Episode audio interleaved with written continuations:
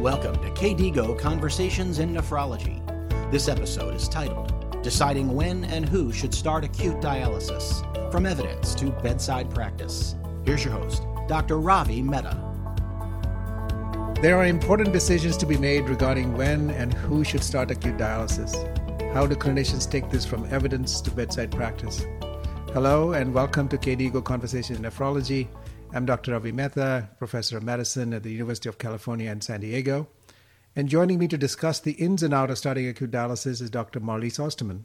Dr. Ostermann is a consultant in critical care and nephrology at Guy's and St. Thomas Foundation Trust in London. And her clinical and research interests include acute kidney injury in the critically ill, including biomarkers and long term complications, and all aspects related to acute kidney replacement therapy. Dr. Ostermann, welcome to the program. Thank you, Professor Mehta, for this kind introduction. It's a great honor to participate in today's discussion about timing of acute dialysis, such a, an important topic in routine clinical practice. So let's get started. There's been considerable interest in defining the optimal timing for starting dialysis in critically ill patients. Why is this an area of controversy? That's a very good question. I'm afraid acute kidney injury is very common in critically ill patients in the intensive care unit. And patients who develop acute kidney injury often spend longer in hospital and have a much higher risk of complications. It's a particularly high risk of dying in those who need acute dialysis. So, on the one hand, acute dialysis can be life saving, but I'm afraid it also has adverse effects and can cause harm. And we as clinicians, we want to avoid harm if possible so, with regards to acute dialysis, we grapple with the decision when to start. If we start too early, we may prevent the complications of acute kidney injury, but we will give a treatment to patients who don't actually need it. And if we wait too long, the treatment may no longer be beneficial. So, this harm versus benefit question is a real challenge in clinical practice when caring for an individual patient. Fortunately, in the last few years, a lot of trials have been published and a lot of publications have given us more insight and important results and findings. So, what have these recent trials on timing of dialysis shown us that can help us guide clinical application? We've had a lot of publications, including five landmark trials, and I'll just mention them briefly. We had the ELAIN trial, AKIKI 1 and AKIKI 2, Ideal ICU, and STARRT AKI. These are landmark trials in the field of critical care nephrology. They all explore timing of acute dialysis, but they address this question from different perspectives. So, for instance, the ELAIN trial was a single center study with the aim to find out whether starting acute dialysis in patients with moderate acute kidney injury could reduce mortality. And indeed, the trial showed a significantly lower 90 day mortality in patients who received dialysis treatment earlier. In contrast, the AKIKI and Ideal ICU trials were multi-center studies which explored the question, is it safe to wait? They enrolled patients with more severe acute kidney injury and showed that 60 or 90 day mortality was no different in patients who had received acute dialysis later compared to those who had received acute dialysis much earlier. Importantly, they also found that acute dialysis could be avoided in a large number of patients who had been randomized to the delayed arm. However, it should be mentioned that mortality was higher if patients in the delayed arm actually needed acute dialysis treatment. And then we have the STARRT AKI trial, which is to date the largest study with more than 3,000 patients from 168 different ICUs from 15 countries. And this study focused on patients where clinicians had equipoise and had no objections to either accelerated or delayed initiation. The study showed no difference in 90 day mortality between the accelerated versus standard initiation group. Like the previous two studies, it also showed that acute dialysis could be avoided in almost 40% of patients. And importantly, they highlighted some harm from starting dialysis early. There was a higher risk of dialysis dependence at 90 days, and there were more adverse events in the accelerated group. And overall, there was no obvious benefit from starting acute dialysis earlier. So this then brings us to the next question, how long can you wait? And this was a question explored in the AKIKI 2 trial. Patients with severe acute kidney injury and oliguria or uremia were randomized to delayed or very delayed initiation of dialysis. The trial showed that, again, dialysis could be avoided if you waited for longer, but 60 day mortality was higher. So, together, these trials have given us important information and explored the question from different angles. But they have still not given us enough information to manage an individual patient at the bedside because we still do not know which patient actually needs acute dialysis and who can be managed conservatively.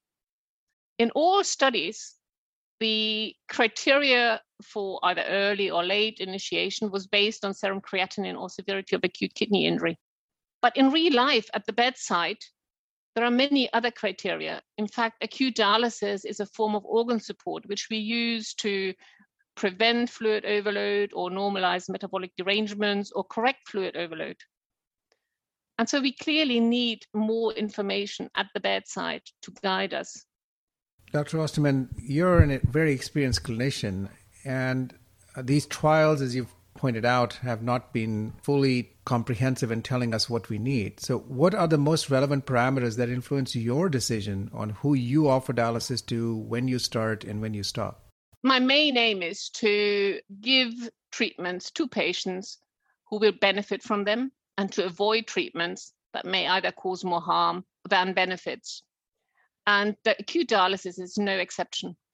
So I view acute dialysis as a form of kidney support. And I want to start it and offer it to patients who are in whom kidney function is not sufficient to cope with the complications, including metabolic derangements or fluid overload. And I want to start it before the kidneys actually fail completely.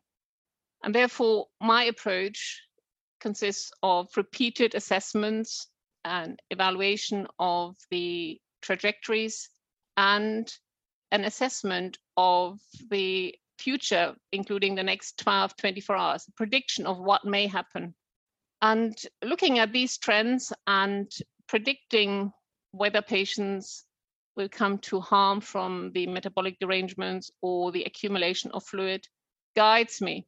So, if patients are getting worse and fluid is building up and metabolic derangements are contributing to their condition, and acute dialysis is in line with the patient's wishes and their overall treatment goal, then I start regardless of the level of creatinine.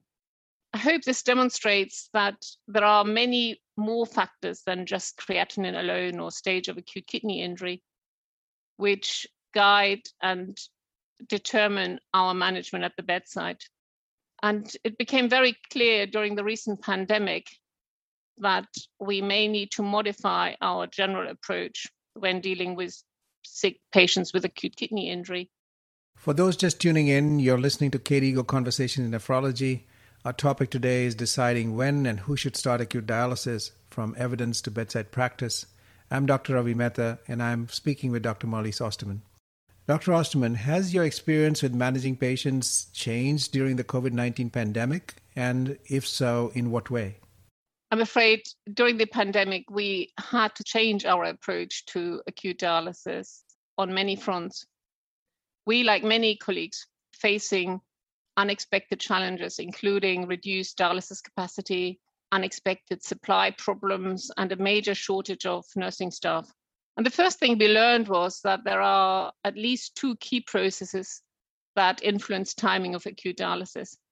On the one hand, there is a decision process which focuses on the medical decision that a patient needs dialysis. And then there are the logistics, and they certainly influence and impact timing. And these challenges forced us to adapt our practice. We obviously recruited more nurses, we expanded the dialysis modalities and used different types of dialysis. We even produced dialysis fluid in house to overcome some of the challenges. But we also changed our approach to timing. And we carefully assessed and reassessed which patient needed dialysis urgently.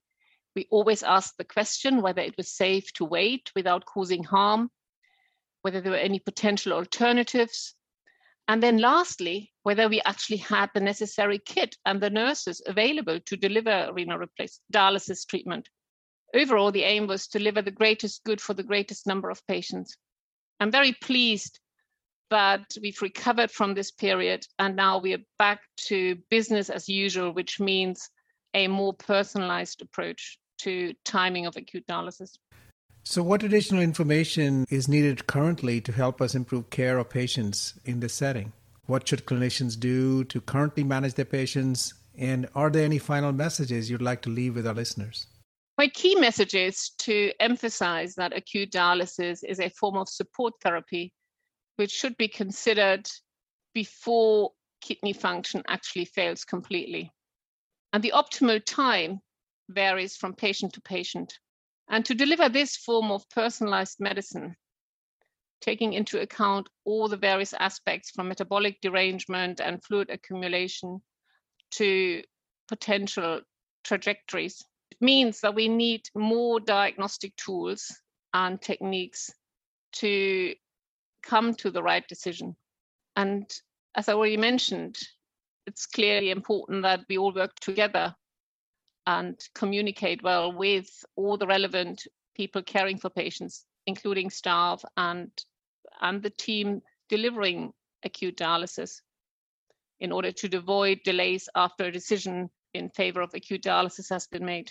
I also want to highlight again that acute dialysis is delivered and monitored very differently across the world. I mean, speaking to colleagues, it's clear that we all use different quality metrics and I think it would be nice for us to agree some quality indicators so that we can at least have similar standards and put improvement projects in place.